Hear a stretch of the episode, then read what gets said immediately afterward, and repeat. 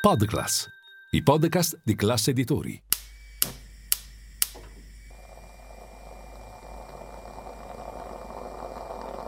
Buongiorno dal gruppo Classe Editori. Io sono Massimo Brugnone. Oggi è venerdì 15 settembre e queste sono notizie a colazione, quelle di cui hai bisogno per iniziare al meglio la tua giornata.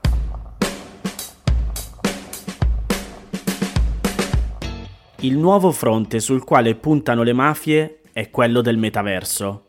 A rivelarlo è la relazione della Direzione Investigativa Antimafia, DIA in acronimo, che pone l'attenzione sulle piattaforme di comunicazione criptate e in generale su internet e il dark web. Il documento, che fa riferimento al secondo semestre del 2022, quindi quello che va da luglio a dicembre, presenta un focus proprio sul nuovo scenario rispetto al quale Europol ha già evidenziato le potenziali criticità. Si sottolinea la capacità delle organizzazioni criminali di cogliere celermente le trasformazioni tecnologiche e dei fenomeni economico-finanziari su scala globale. Sempre meno ricorso alla violenza dunque e sempre più interesse negli affari e negli investimenti, soprattutto in aree del paese dove c'è una forte sofferenza economica. È questo il quadro delle mafie delineato dalla nuova relazione della DIA che sottolinea come i clan, nel loro incessante processo di adattamento alla mutevolezza dei contesti, hanno implementato le capacità relazionali sostituendo l'uso della violenza, come dicevamo prima, e quello delle intimidazioni, sempre più residuali, con strategie di silenziosa infiltrazione e con pratiche corruttive. Secondo il report, le mafie preferiscono rivolgere le proprie attenzioni sempre più ad ambiti affaristico-imprenditoriali, approfittando della disponibilità di ingenti capitali accumulati con le tradizionali attività illecite. Si tratta di modi operandi dove si cerca sia di rafforzare i vincoli associativi mediante il perseguimento del profitto e la ricerca del consenso, approfittando della forte sofferenza economica che caratterizza alcune aree, sia di stare al passo con le più avanzate strategie di investimento, riuscendo a cogliere anche le opportunità offerte dai fondi pubblici nazionali e comunitari, come il Recovery Fund e il PNRR. Alla luce di una struttura coesa, delle sue capacità militari e del forte radicamento nel territorio, l'Andrangheta si conferma oggi l'assoluta dominatrice della scena criminale anche al di fuori dei tradizionali territori di influenza, con mire che interessano quasi tutte le regioni. In particolare quello degli stupefacenti permane il settore criminale di primaria importanza per l'andrangheta. Nell'ambito del narcotraffico globale, le endrine calabresi occupano ormai da tempo un riconosciuto ruolo di universale livello poiché affidabili sul piano criminale, solvibili su quello finanziario e capaci di gestire una complessa e affidabile catena logistica per il trasporto transoceanico, dai paesi sudamericani verso l'Europa, dei carichi di droga. Cosa Nostra riesce ancora oggi ad avere una capacità attrattiva sulle giovani generazioni. È il dato riportato dalla DIA nella sua ultima relazione. La criminalità organizzata siciliana riesce a coinvolgere non solo la diretta discendenza delle famiglie mafiose, ma anche e soprattutto un bacino di utenza più esteso al fine di ampliare la necessaria manovalanza criminale. E ancora, nel territorio siciliano si registra la presenza di altre organizzazioni mafiose sia autoctone sia straniere, che riescono a coesistere con Cosa Nostra in ragione di un'ampia varietà di rapporti e di mutevoli equilibri. Nella relazione si aggiunge che l'ormai consolidata strategia di sommersione dettata dalle organizzazioni siciliane prevede il minimale ricorso alla violenza al fine di evitare allarme sociale e garantire nel contempo un sereno, leggo tra virgolette, arricchimento economico tramite l'acquisizione di maggiori e nuove posizioni di potere. Nell'attività criminale dei clan di stampo camorristico, invece, risultano frequenti casi di pervasiva ingerenza all'interno della pubblica amministrazione campana, volti a condizionare i regolari processi decisionali per l'affidamento degli appalti pubblici, altro settore di prioritario interesse criminale. Grazie alla rete di relazioni intessuta tra taluni esponenti delle amministrazioni locali e delle imprese, i clan riescono ad aggiudicarsi importanti commesse pubbliche, sia con affidamenti diretti in favore di aziende a essi collegati, sia tramite subappalti. Per la DIA si tratta di una ulteriore e insidiosa minaccia, costituita dalle strategie più subdole e raffinate adottate dalle organizzazioni camorristiche più strutturate e orientate all'infiltrazione dell'economia e della finanza anche tramite pratiche collusive e corruttive. Vi metto il link al report completo della DIA nel canale Telegram di Notizia Colazione.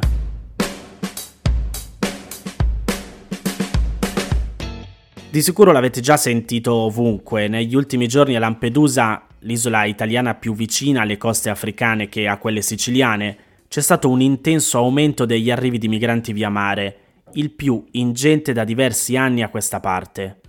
Non sono disponibili dati ufficiali, ma secondo una stima di Matteo Villa, esperto di immigrazione dell'ISPI, tra martedì 12 e il pomeriggio di mercoledì 13 sono arrivate più di 7.000 persone, di cui oltre 5.500 soltanto martedì. Come spiega il post, sono numeri piuttosto imponenti. L'hotspot, cioè il centro di prima accoglienza dell'isola, ha una capienza massima di 400 persone e mercoledì è arrivato a ospitarne più di 6.000, cioè più o meno lo stesso numero degli abitanti di Lampedusa. Gli arrivi hanno fatto saltare il sistema di accoglienza dell'isola e le persone che più ne stanno subendo le conseguenze sono proprio i migranti arrivano dalla Tunisia e dalla Libia dopo una traversata estremamente rischiosa, in condizioni igieniche precarie, quasi sempre disidratati e malnutriti, insomma in una condizione di estrema vulnerabilità, e al momento le strutture dell'isola non riescono a garantire loro un'accoglienza adeguata. La situazione è particolarmente critica nei due principali luoghi di transito dei migranti presenti sull'isola, il molo Favaloro, dove le imbarcazioni dei migranti vengono fatte attraccare dalle autorità italiane, e l'hotspot, che da giugno è gestito dalla Croce Rossa su un incarico diretto del governo. Il molo Favaloro è l'unico spazio attrezzato per accogliere i migranti appena sbarcati, ma attrezzato è davvero una parola grossa. L'ho visto con i miei occhi quando sono stato a Lampedusa un paio di mesi fa il molo è una piattaforma di cemento lunga 150 metri dove non arriva l'acqua potabile, non ci sono adeguati ripari per il sole né posti a sedere. Nei giorni in cui gli sbarchi sono più frequenti, i migranti rimangono ore e ore in attesa di essere registrati e trasferiti nell'hotspot. Martedì in centinaia sono rimasti senza acqua né cure di alcun tipo, ammassati negli spazi del molo, a un certo punto la Guardia di Finanza li ha caricati mentre stavano aspettando il trasferimento nell'hotspot. E nell'hotspot le persone ospitate non trovano una sistemazione migliore. La struttura è pensata, come dicevamo prima, per accogliere circa 400 persone e negli anni non è stata mai allargata. Questo anche perché i ministri dell'interno che si sono succeduti nei diversi anni hanno spesso temuto che un ampliamento e un miglioramento del centro potesse incentivare ulteriori arrivi, tesi però molto contestata dagli esperti di migrazione. Anche in questo caso non esistono dati precisi.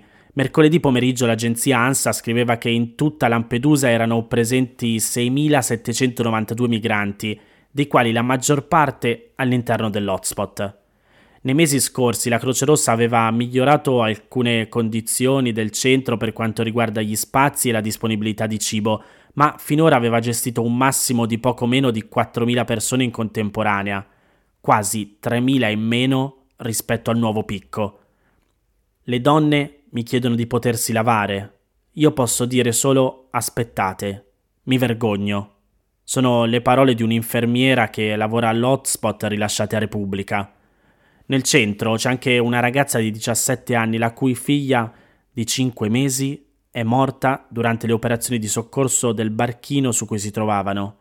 Secondo le prime ricostruzioni, il peso delle persone che si sono sporte verso la guardia costiera durante il soccorso ha fatto inclinare il barchino e precipitare la bambina in mare.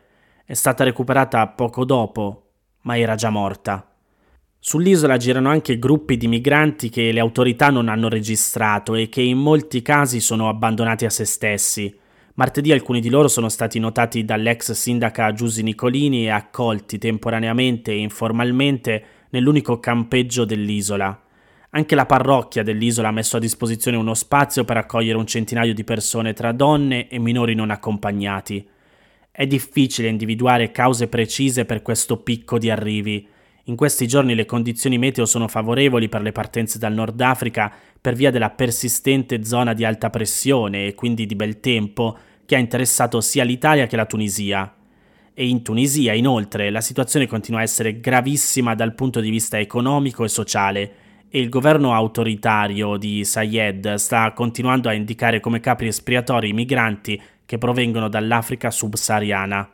Molti di loro, arrivati a Lampedusa, raccontano di aver subito violenze e discriminazioni.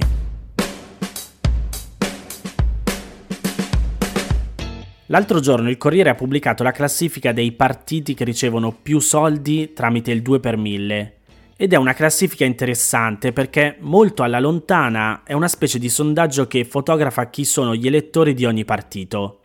Occhio, chi sono, non quanti sono, perché, come vedremo adesso, le classifiche sono un po' ribaltate rispetto poi ai voti che ricevono i partiti. E infatti c'è il PD che si conferma in testa alla classifica incassando 5,7 milioni Fratelli d'Italia che prosegue la sua ascesa ricevendo una cifra mai vista prima, 3,3 milioni. Poi c'è il Movimento 5 Stelle che per la prima volta infrange il tabù dei finanziamenti pubblici. Arriveranno 1,4 milioni. E infine a ruota Italia Viva che batte con ampio margine azione gli ormai ex compagni di tandem. Sono le cifre chiave di quanto i partiti incasseranno grazie al 2 per 1000 nel 2023 in base ai redditi 2022. Si tratta di dati ancora parziali, in quanto aggiornati al 30 agosto 2023 e che quindi saliranno ancora un po'. Sono numeri importanti perché, specie con l'avvicinarsi delle elezioni europee, sono un ottimo termometro per misurare quanto è solido il rapporto tra ogni partito e la propria base di riferimento. Un parametro, quest'ultimo, in cui il Partito Democratico, come dicevamo prima, si conferma leader indiscusso. Oltre 419.000 italiani hanno scelto di donare il proprio 2 per 1000 al Nazareno, che l'anno scorso aveva incassato 7,3 milioni.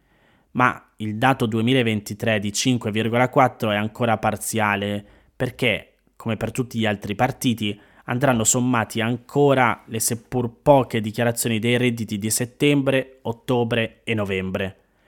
Fratelli d'Italia rimane al secondo posto e conferma la crescita, il partito della Premier Giorgia Meloni è stato scelto per ora da 267.000 contribuenti.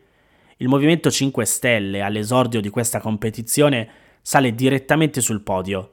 Il leader Giuseppe Conte, da tempo alle prese con conti per niente floridi, specie dopo il crollo delle restituzioni da parte dei propri parlamentari, aveva strategicamente trasformato i 5 Stelle da movimento a partito vero e proprio, in modo da incassare i proventi del 2 per 1000. Una svolta identitaria mica da poco possiamo dire, perché chiude definitivamente l'era grillina del no radicale ai finanziamenti pubblici alla politica. Oltre 139.000 contribuenti hanno deciso di sostenere la formazione dell'ex premier con quasi un milione e mezzo di euro. E quello che viene fuori anche è che il Movimento 5 Stelle è il partito votato dai meno abbienti, visto che ogni donatore ha versato solo circa 10 euro attraverso il 2 per 1000. Al quarto posto, a sorpresa, come dicevamo prima, c'è Italia Viva. Il partito di Matteo Renzi ha incassato finora 707.000 euro grazie alla scelta di 43.000 elettori. E nella competizione al centro si tratta di due dati politicamente rilevanti perché i renziani ricevono oltre 150.000 euro in più di azione, indicato da 26.000 contribuenti. L'anno scorso il partito di Carlo Calenda aveva incassato oltre 1,2 milioni, attestandosi al terzo posto, mentre quest'anno è provvisoriamente all'ottavo. Azione però si conferma il partito votato dai più ricchi, con quasi 21 euro di gettito pro capite. In questa speciale classifica ci sono anche due leghe. La prima è al quinto posto ed è quella di Lega per Matteo Salvini Premier, che finora ha raccolto 670.000 euro grazie a circa 65.000 donatori. Poi invece al dodicesimo posto c'è la Lega Nord per l'indipendenza della Padania, con 254.000 euro da 22.000 elettori. Forza Italia dopo la scomparsa di Silvio Berlusconi è all'undicesimo posto, 291.000 euro incassati da soli 22.000 elettori. Sono buone invece le performance sulla sponda politica opposta, Sinistra Italiana è sesta, quindi sopra a Forza Italia con 582.000 euro, Europa Verde 563.000 e più Europa è nona con 442.000. Poi c'è articolo 1 con 390.000 euro.